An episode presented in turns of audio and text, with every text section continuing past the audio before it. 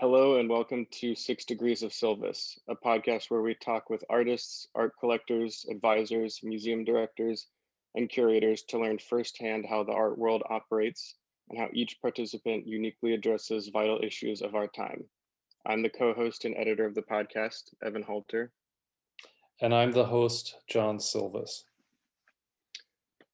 So, John, uh, since this is our first podcast, uh, why don't you start by telling our listeners a little bit about how you uh, got the idea for the podcast um, and maybe talk a little bit about yourself um, and what you do for anyone who might not know you.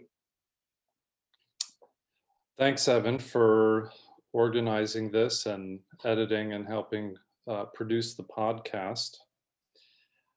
My name is John Silvis, and I've been in the arts for about 26 years in New York. And growing up in Vienna, I had the privilege to meet lots of artists as well as a family that were collecting art. And so I was able at a very young age to see the dynamics that come to play in not only creating but then in purchasing and showing art and it, it, really fascinated me and i realized it was something that i wanted to be a part of i've also been a maker and i've been a writer and have curated and now spend most of my time researching and working with private collections and um, helping collectors express their vision and hopefully establishing collections that will stand the test of time. This last year was very different because I wasn't able to travel like I was accustomed to, and so I started a series of IGTV interviews. Um, I was talking with a lot of people online all over the world, artists, collectors, all these different participants that I think are important in the art dialogue and really define what the art world is. And so, in thinking about those interviews, I thought it would also be great to spend a little more time talking to some different people and um, yeah, just hearing where they're coming from and maybe some of the, the topics that are on their minds during this time. Cool. Um, so, uh, who do we have for our first interview? So, I thought the perfect person to launch this series would be Larry Oseid Menza. He's been a friend of mine for about 10 years. And uh, what I love about him is that he has been championing uh, Black and Brown artists and has done that in a variety of ways on a number of platforms. Has done that online by collecting, by advising and encouraging other people to collect, by curating, and um, he's created really an amazing opportunities um, as well as been a mentor to some artists individually. So to me, he represents one of these really dynamic and admirable art world citizens who really makes change happen. He's a Ghanaian American curator, a cultural critic, collector, has organized exhibitions uh, both in the US and abroad in commercial and nonprofit spaces. He has featured artists such as Firelei Baez, Allison Janae Hamilton, Brendan Fernandes, Ebony Patterson, Modou Dieng, Glenn Kaino, Joiri Minaya, and Stanley Whitney, to name a few. He has also documented many cultural happenings with artists such as Derrick Adams, Mickalene Thomas, Njideka Crosby, Federico Solmi, and Kehinde Wiley. Larry is a native of the Bronx. He's a, a true New Yorker, and he is the co-founder of Art Noir, which plans events and uh, exhibitions and has created a lot of uh, synergy in the arts, um, celebrating Black and Brown artists from around the world. And this coming year, he's also going to be a contributor to uh, the seventh Athens Biennial, and we're very excited to see what he does with that. He is a former Susanne Feld Hilberry Senior Curator at MOCAD in Detroit. He co curated with Dexter Wimberly the exhibition at MOAD in San Francisco Coffee, Rum, Sugar, Gold, a post colonial paradox in the spring of 2019.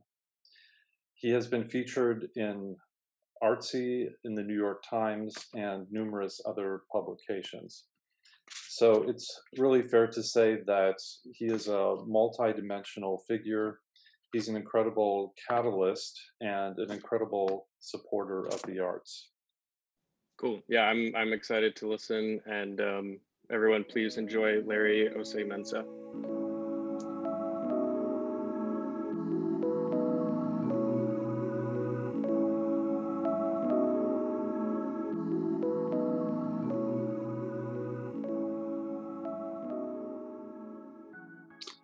It's uh, great to be joined by you, Larry. Thanks for making the time to speak with us today.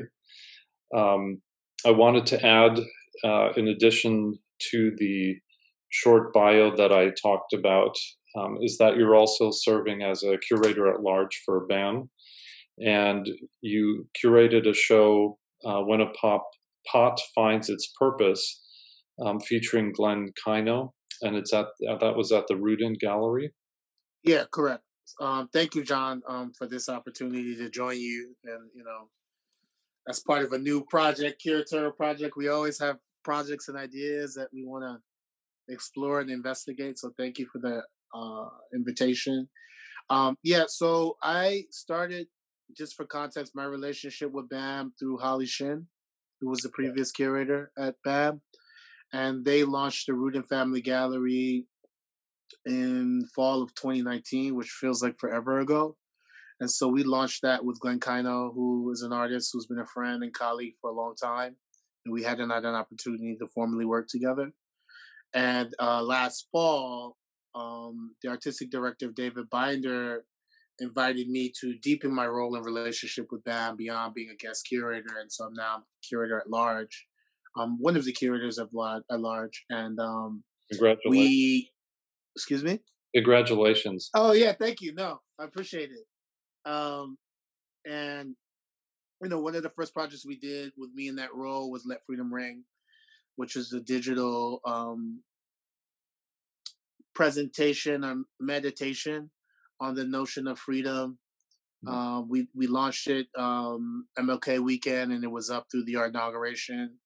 And I invited seven artists that I knew, Brooklyn-based artists, to kind of think about you know what does freedom mean to mm-hmm. you um and respond as you see fit so there really wasn't you know any guidance beyond that you know they sent me images that they felt responded to the prompt so Derrick Adams was in the show Kameelah Rasheed um, layla was in the show um, alvin alvin armstrong uh, Derrick Adams hank willis thomas Jasmine Wahi, uh, Lasagna Cruz. I think that's seven. Um, mm-hmm. And they're all artists that I've been in dialogue with, you know, for the past several years in different forms. And so, like, Lasagna's been in, you know, multiple shows that I've done. Alvin, this is our first show. And so for me, it was also just another way to kind of deepen these conversations. And I think with Jasmine in particular, you know, she primarily works as a curator. Um, and so to include her voice, you know, in a creative capacity as an artist, I think was really um, fun. Mm. And, you know, we also collaborated with For Freedom. So Hank and Jab's work was part of a larger project. So, you know, for me, it's an opportunity to solve for a different problem. You know, BAM's been closed pretty much since last year yeah you know, institutions have been. And you know because they you know pri- primarily performance you know cinema visual arts the way they work requires like a physical proximity. I kept looking at this billboard on flatbush as just like an underutilized opportunity. Mm. and so just was trying to find my way in. And you know it took me months to kind of convince people like oh, okay let's give it a shot. Yeah. And you know, luckily, You know, Seph Rodney wrote an incredible, you know, review of the project in the New York Times, and you know the community responded, and that's more what I was interested in mm-hmm. was you know making a show by Brooklyn artists for Brooklyn, you know, and just kind of understanding that Flatbush is this one of these heartbeats, and so you either go by it every day or it's easy to get to because it's at Atlantic, so it's not like a trek as opposed to like going to Chelsea, like where you have to kind of organize yourself to like do that. Where like here, you know, oh, I can also go to Whole Foods or the yeah. Apple Store. Um, um, yeah, and Flatbush runs through across Brooklyn pretty much. Yeah, and you know, for me, it was also also kind of a sad Saturn return in the sort because like my first show, um, I think one of your questions was alluding to it. Um, was at Harriet's Alter Ego in 2008. You know, so I worked initially as a photographer, you know, doing portraits of friends. Um, and you know, Harriet's was a boutique that had a gallery in the back, very kind of very community oriented, and I think that set the foundation in terms of how I've just worked over the last, you know, 10, 12, 13 years in terms of really making what I do rooted in community in a multitude of ways. So community in terms of place with regard to this BAM project, mm-hmm. but the community just in terms of like network. You know, you know, we are part of each other's community. You know, mm-hmm. meeting at Hunter, you know, many moons ago, um, and still being in touch. Um, so thinking about my curatorial community, artistic community, collectors, writers, um, and how do we use art as a tool to kind of just think through the challenges of everyday life? Um, how do we use art as a tool um, to help us ask more questions, better questions? How do we use art as a tool to find solace, you know, find moments of joy, um, moments of relaxation. Um, I'm self taught as a curator. Um, my educational background's in business management, marketing, hospitality. So, like, I've had to learn by doing every step of the way. Mm. And so, you know, it's been beautiful to kind of, you know, engage an artist who their artwork or their dialogue or conversation totally, you know, turns what you may have been thinking about an idea or a project or a way of living upside down. Mm-hmm. You know, and, and those are the moments that I relish because, you know, they're few and far between, but when they happen, they're so powerful that you're just forever changed. You mm-hmm. know, and I think art, whether you're talking about visual art or movies or cinema or dance or food, um, design, you know, that's one of the few things in our life that without it, I I don't think many people would be able to survive. You know, and so how do I, you know, continuously push myself, but then also push artists that I collaborate with, but also now, you know, institutions that I collaborate with to kind of think outside the box because you get into a rhythm when you work in a place. Um, and and when you're working with an institution, the institution has its own heartbeat and personality, you know, and like how do you navigate that to to kind of get the best experience for not only the public but also for your colleagues, you know, and I think that's what was powerful about Let Freedom Ring was just seeing the response from my colleagues who also have been affected by COVID and working from home and that might have been the first time they went to BAM Plaza in months you know? And so those are the things I think about when I'm talking about like, you know, helping us rethink, you know, reevaluate, reconsider, you know, how we see ourselves, how do we see each other, mm-hmm. uh, how do we see our society through art. Well, I think this time of COVID has really emphasized the importance of community um, versus simply production and commerce, because we all really do need to work together to survive and also to thrive and to create new ideas. And um, part of the, the reason for this podcast is is to engage with people like yourself that are, are real catalysts and doing important things. And um, you know, you wear many different hats in your kind of life in the art world, but but you're also um, very consistent the last 12, 15 years. Yeah, I mean, I think it's taken me a long time to get to that place because you know, again, coming, you know, coming to this from the outside, I guess in quotes. Um, I, I don't think I've ever felt invited to be part of this, but I had, mm-hmm. you know, my kind of epiphanies and moments, transformative moments. Um, and it, it, and in the beginning, you know, I thought being multi hyphenate was what's gonna like get me attention, mm-hmm. you know, and I'd say about six, seven years ago, I had, you know, a couple of great conversations with like Noah Horowitz, who's a good friend who runs Art Basel for North and South America.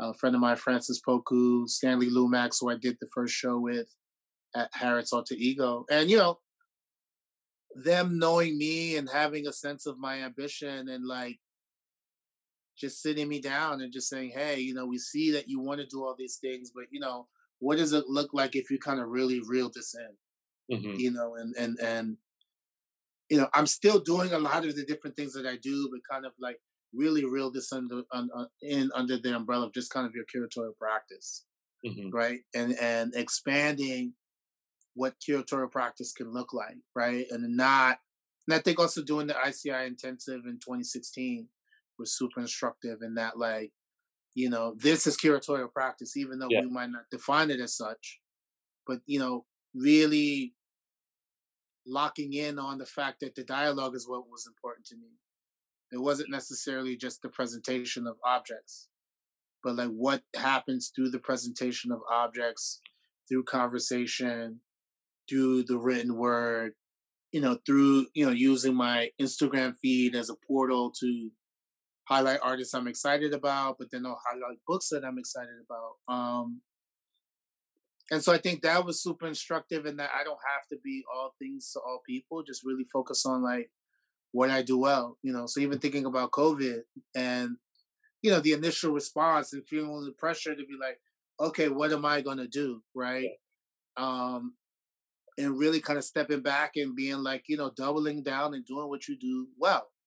Mm-hmm. You know, so thinking about Art Noir, you know, and, and that's a, a collective that's was co-founded in 2013, you know, with a group of incredible, you know, friends, family, really, mm-hmm um, and starting that journey one as an extension of the practice because now i have you know six other collaborators that you know they have their ideas and perspectives and we're able to serve more people and so you know we started out as more of a a, a, a group that just did field trips mm-hmm. i mean very simple like you know going to storm king going to the barnes foundation going to art basel Mm-hmm. And then over the years, realizing that, you know, there was more of a need to create space that felt safe, you know, specifically for, you know, black and brown artists and cultural workers, you know, because yeah. when you work in an institute, I was talking to a colleague earlier this morning, like the amount of abuse that I see colleagues deal with and put up with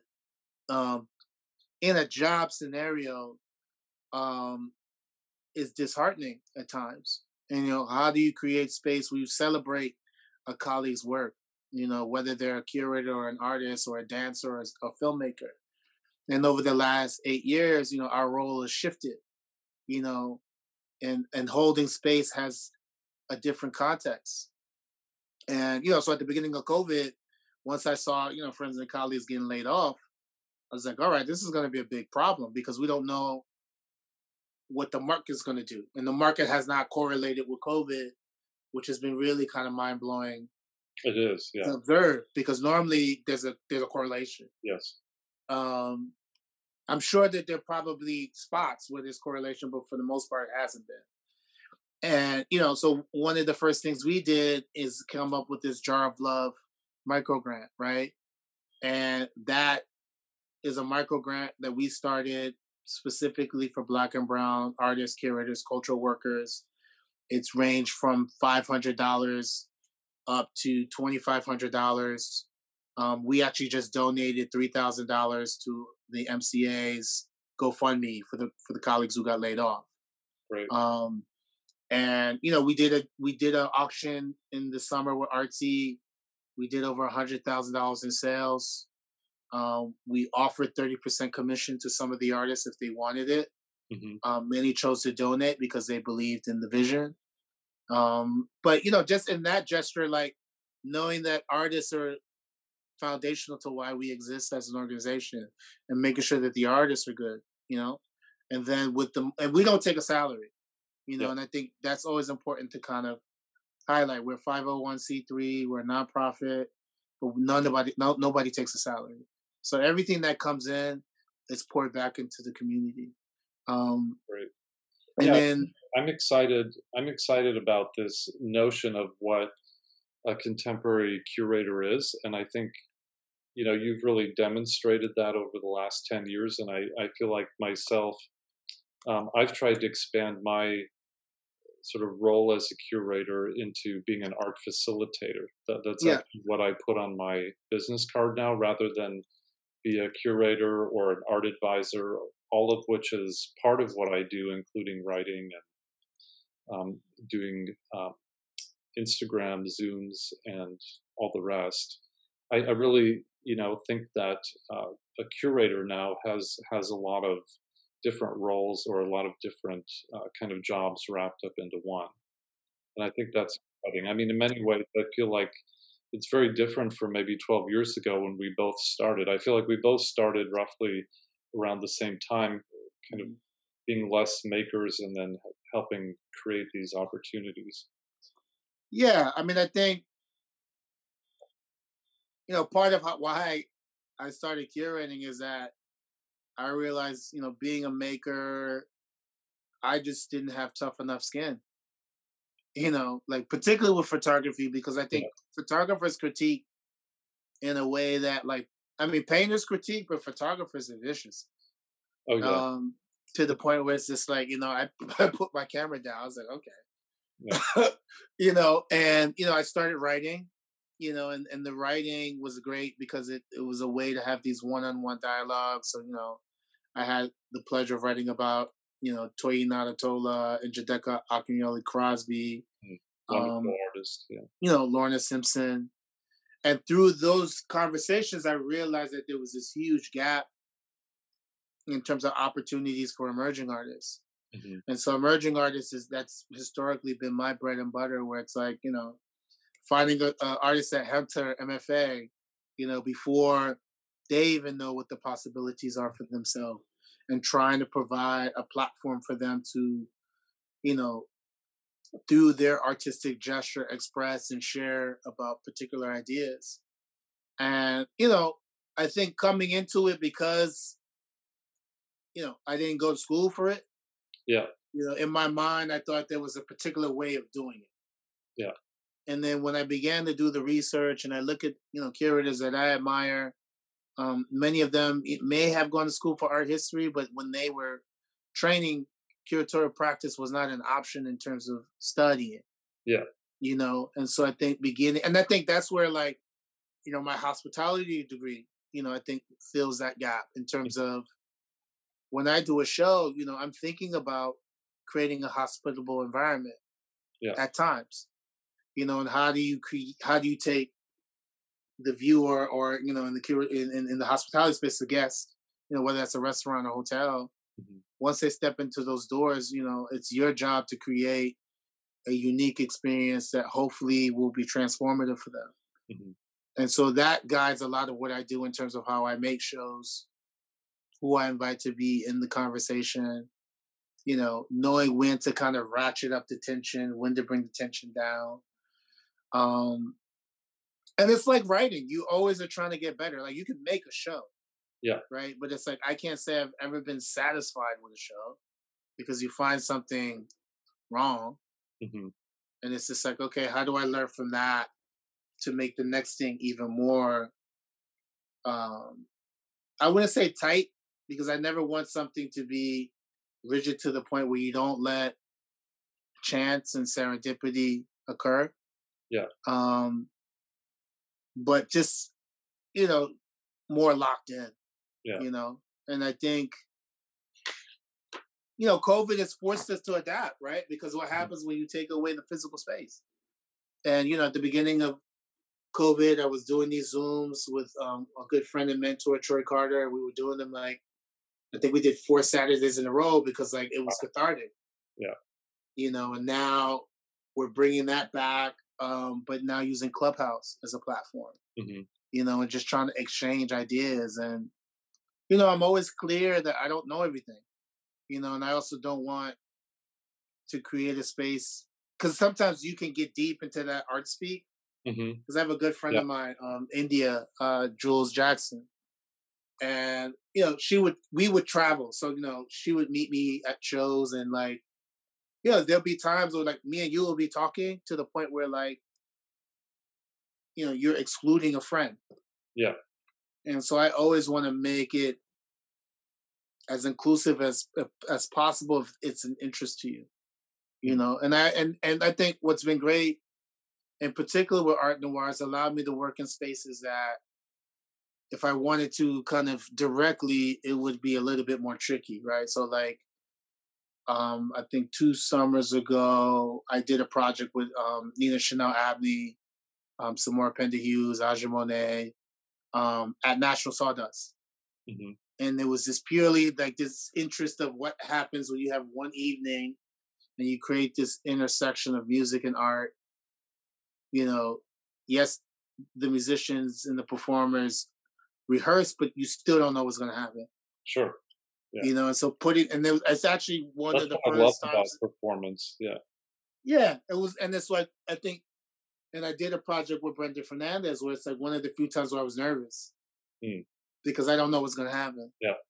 Like in your mind, you know, but like a mic might go out or like someone might be off key or whatever. And you know that was great to do that, you know, under the auspice of Art Noir, and just kind of offer this kind of exchange to our community, our ever growing community. Yeah. No, I like what you said about uh, the creativity in, in all of your activities and kind of leaving the, the world of being a maker and then transitioning into this. I mean, I feel very much the same way because I, interestingly, also have a background in photography and then transitioned into academia and curating.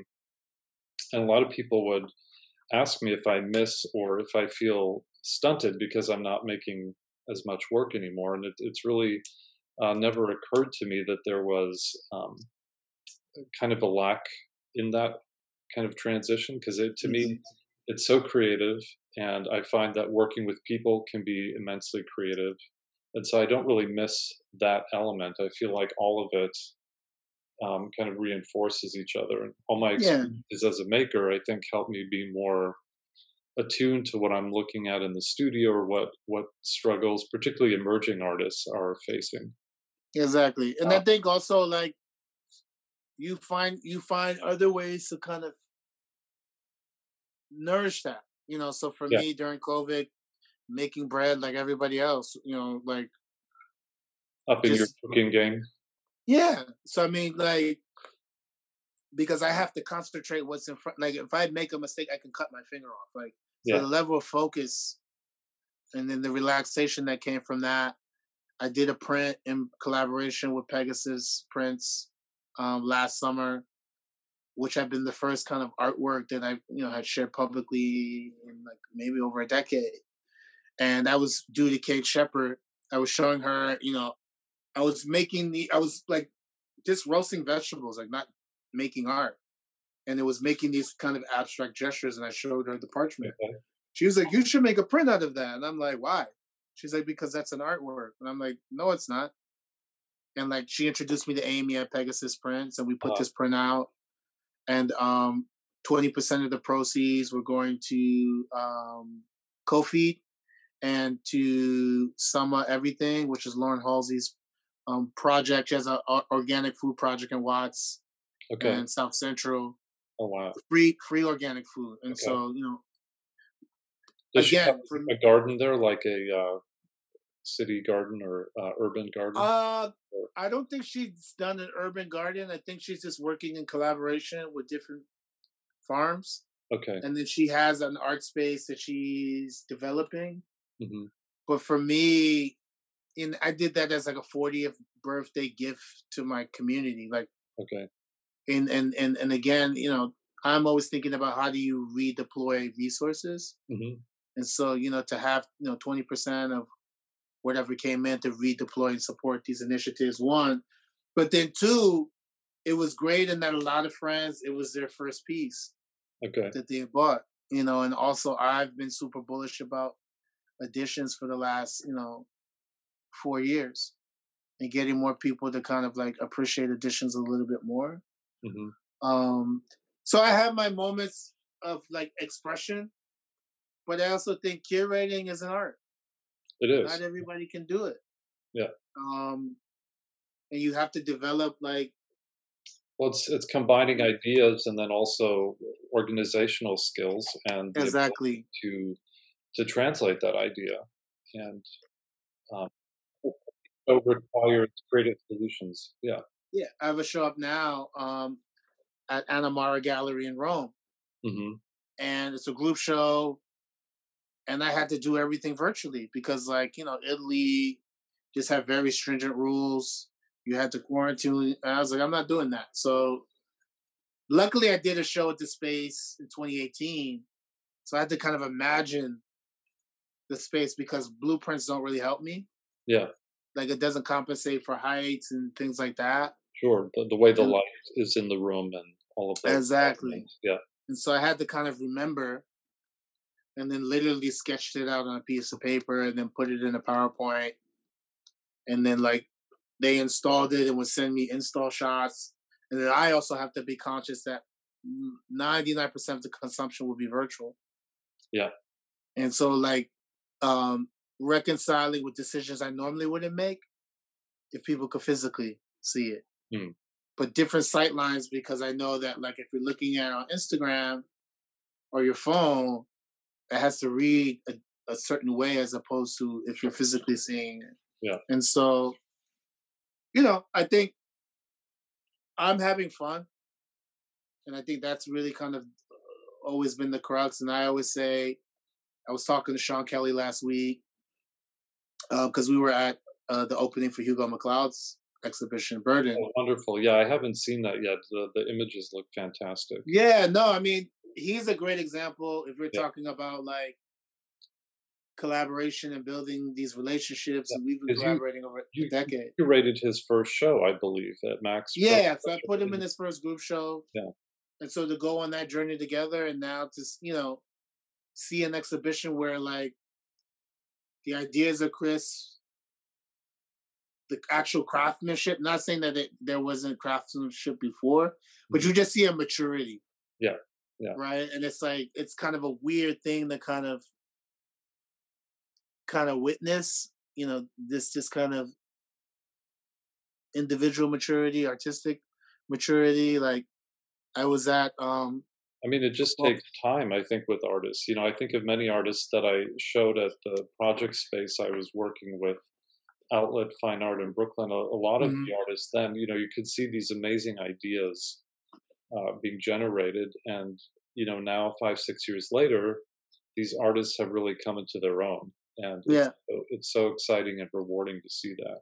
yeah, and I think that's a lot of what you know we do as curators. Whether it's an emerging artist or if you're connecting with, you know, um what I call masters. So like Peter Williams is an artist that, you know, I've been collaborating with him, I had the opportunity to collaborate with last five years. I've curated two solo shows.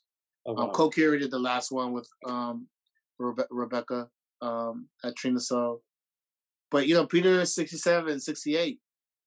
And so I have to kind of vision what does that mean for someone who's a master at their craft, but maybe hasn't been celebrated in the way that they should.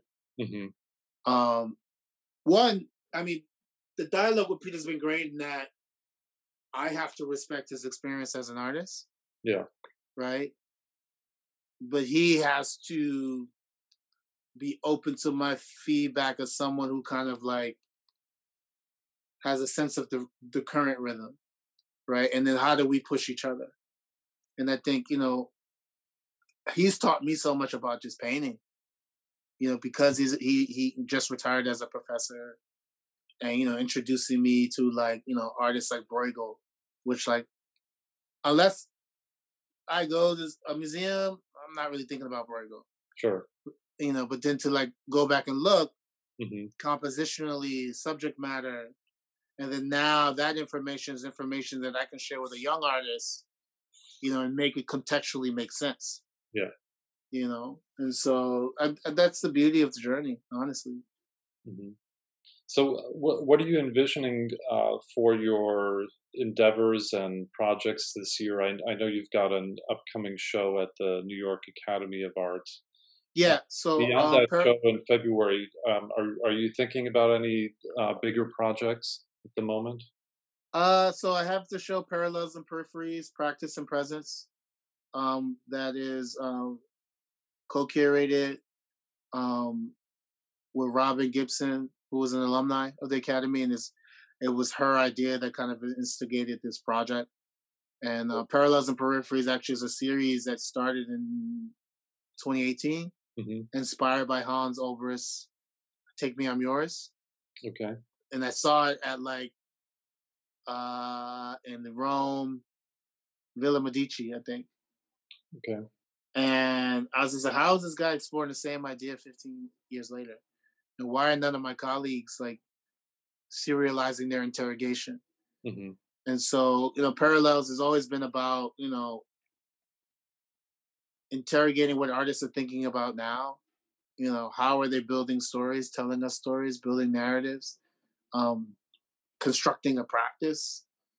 And so the one in Rome now is called Fragments and Fractals. Okay. And, you know, it's it's all African American artists, but it's kind of pushing against this idea that we're, you know, black people, people of African descent, are a monolith. And really kind of highlighting the diversity and nuance. Hmm. You know, so Kennedy Yanko's in that show, uh, Kenturah Davis, Nate Lewis, David Schroep, uh, Kim's in that show. Why do I feel like I'm missing somebody? Basil Kincaid. hmm Um, so for me, I think continuing the journey on this series, and so with practice and presence, a lot of it is just kind of thinking about the presence of BIPOC, you know, artists in the art world, Yeah. you know, in our community, um, in institutions, right? Um, whether that be as students, whether that be as instructors, um, how are they just kind of responding to this moment? I mean, if I think about two weeks ago, looking at the, new- luckily I was in Ghana, but it was like That's right. weird. You were, uh, you were in Ghana. Yeah. Yeah, I was in Ghana for a month and just kind of look at what was happening on Capitol Hill. I was like, man, we're in the damn twilight zone. Yeah. You It was really hard to believe watching that. Yeah. Yeah. And so, you know, I think I'm excited because this show will be students, alum, lecturers who are affiliated with the school. Um, and it also just came from an itch to just kind of want to physically do something. Mhm. And so, you know, the show will be open February 10th by appointment.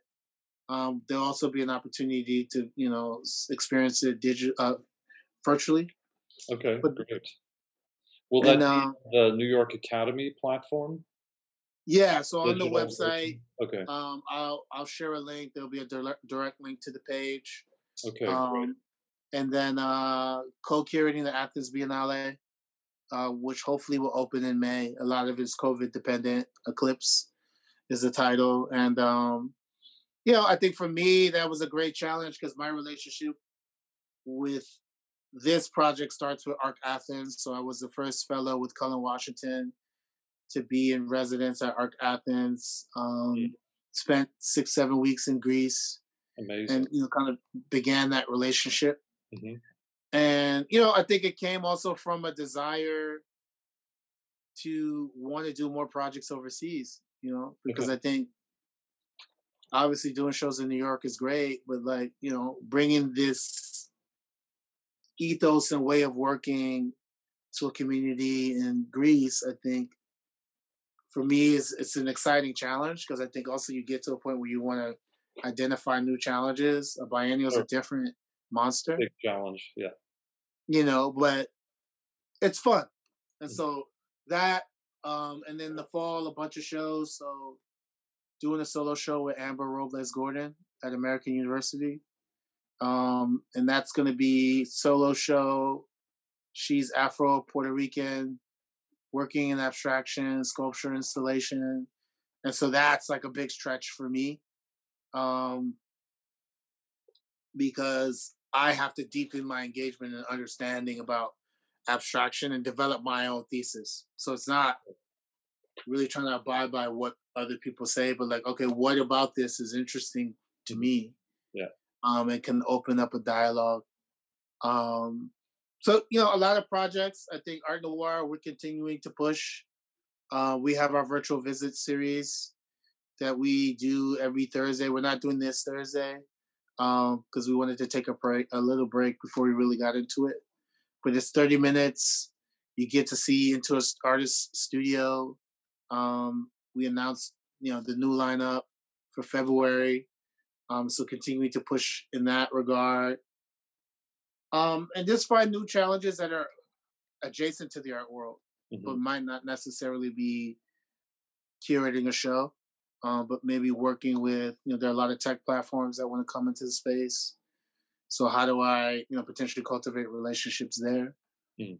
Um, but the goal is just you know to continue to have fun, um, continue to help create platforms for artists that normally would be overlooked. Mm-hmm. Um, continue to celebrate, you know, black and brown creatives, artists from Asia, Middle East, um, and you know, really for me, making that my center, you mm-hmm. know, and I think what parallels and peripheries has always been about, you know, artists that have traditionally been put on the margins. What happens when you make them the center of the conversation, and not um, make it tokenized or aiming for it to not be tokenized, yeah. but deal with it. You know, and I think doing this in an academy is an important important because like there's so many BIPOC students who, you know, they go through this grad journey and don't have instructors that look like them or don't feel like you know they're getting the the rigorous feedback about their practice mm-hmm. in comparison to other classmates and so what does that do to the psyche of an artist in terms of that educational experience mm-hmm. and how they think about their practice you know and, and feeling like an outlier and so, you know, this project in particular, it's like, okay, that's what it's about practice and presence, the idea of the presence of these these individuals. Um, but yeah, it sounds like a wonderful project. I've certainly been enriched by my travels in Southeast Asia the last two to three years. Mm-hmm. And so it'd be great to, at some point, um, you know, maybe even there's a way that we can synergize something. Yeah. Between you know what you're seeing in Ghana and then um, several countries in Southeast Asia. I've particularly yeah. gotten to know a lot of artists in Vietnam and Indonesia. Mm. Uh, mm. my brother lives in Vietnam, so I have like an added kind of connection. Reason to go. Yeah. Yeah. But, no, uh, I mean, it's been so, it's been really, you know, inspiring and, and, and kind of seeing both the different ideas that are being talked about and addressed, but then also there, there's exactly. a lot of overlap, right? We, we all kind of are wanting this um, global conversation to happen, and and it's not so easy. I mean, I think it does take people like us and other other curators, other collectors, also exchanging works and ideas. Yeah, no, totally, and I think for me, it's always cool. The artistic gesture can be different because mm. you have artists who are totally rejecting kind of a Western form of art making. Yeah and how do we learn from that you mm. know? Um and how do we learn also just how to put our guard down and kind of engage with the right. work. yeah. You know and, and not disqualify it because it's not a canvas you know?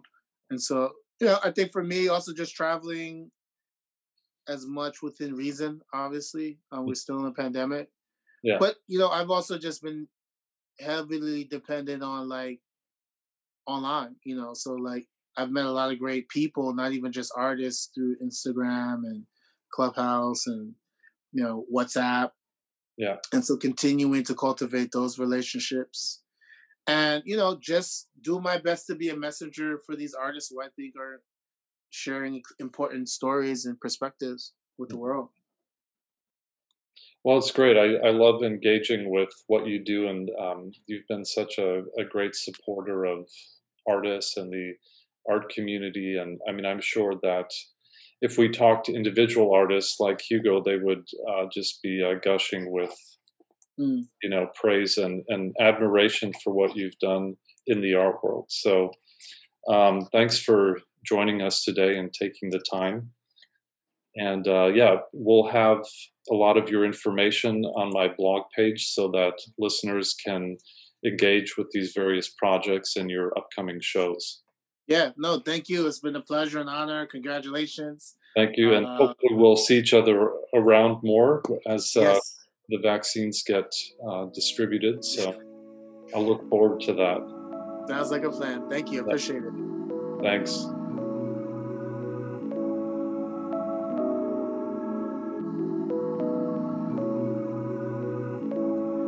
Thanks for checking out Six Degrees of Silvis. I'm the editor of the show, Evan Halter. If you'd like to learn more about John or the guests we have on the podcast, please visit johnsilvis.com. Thanks for listening.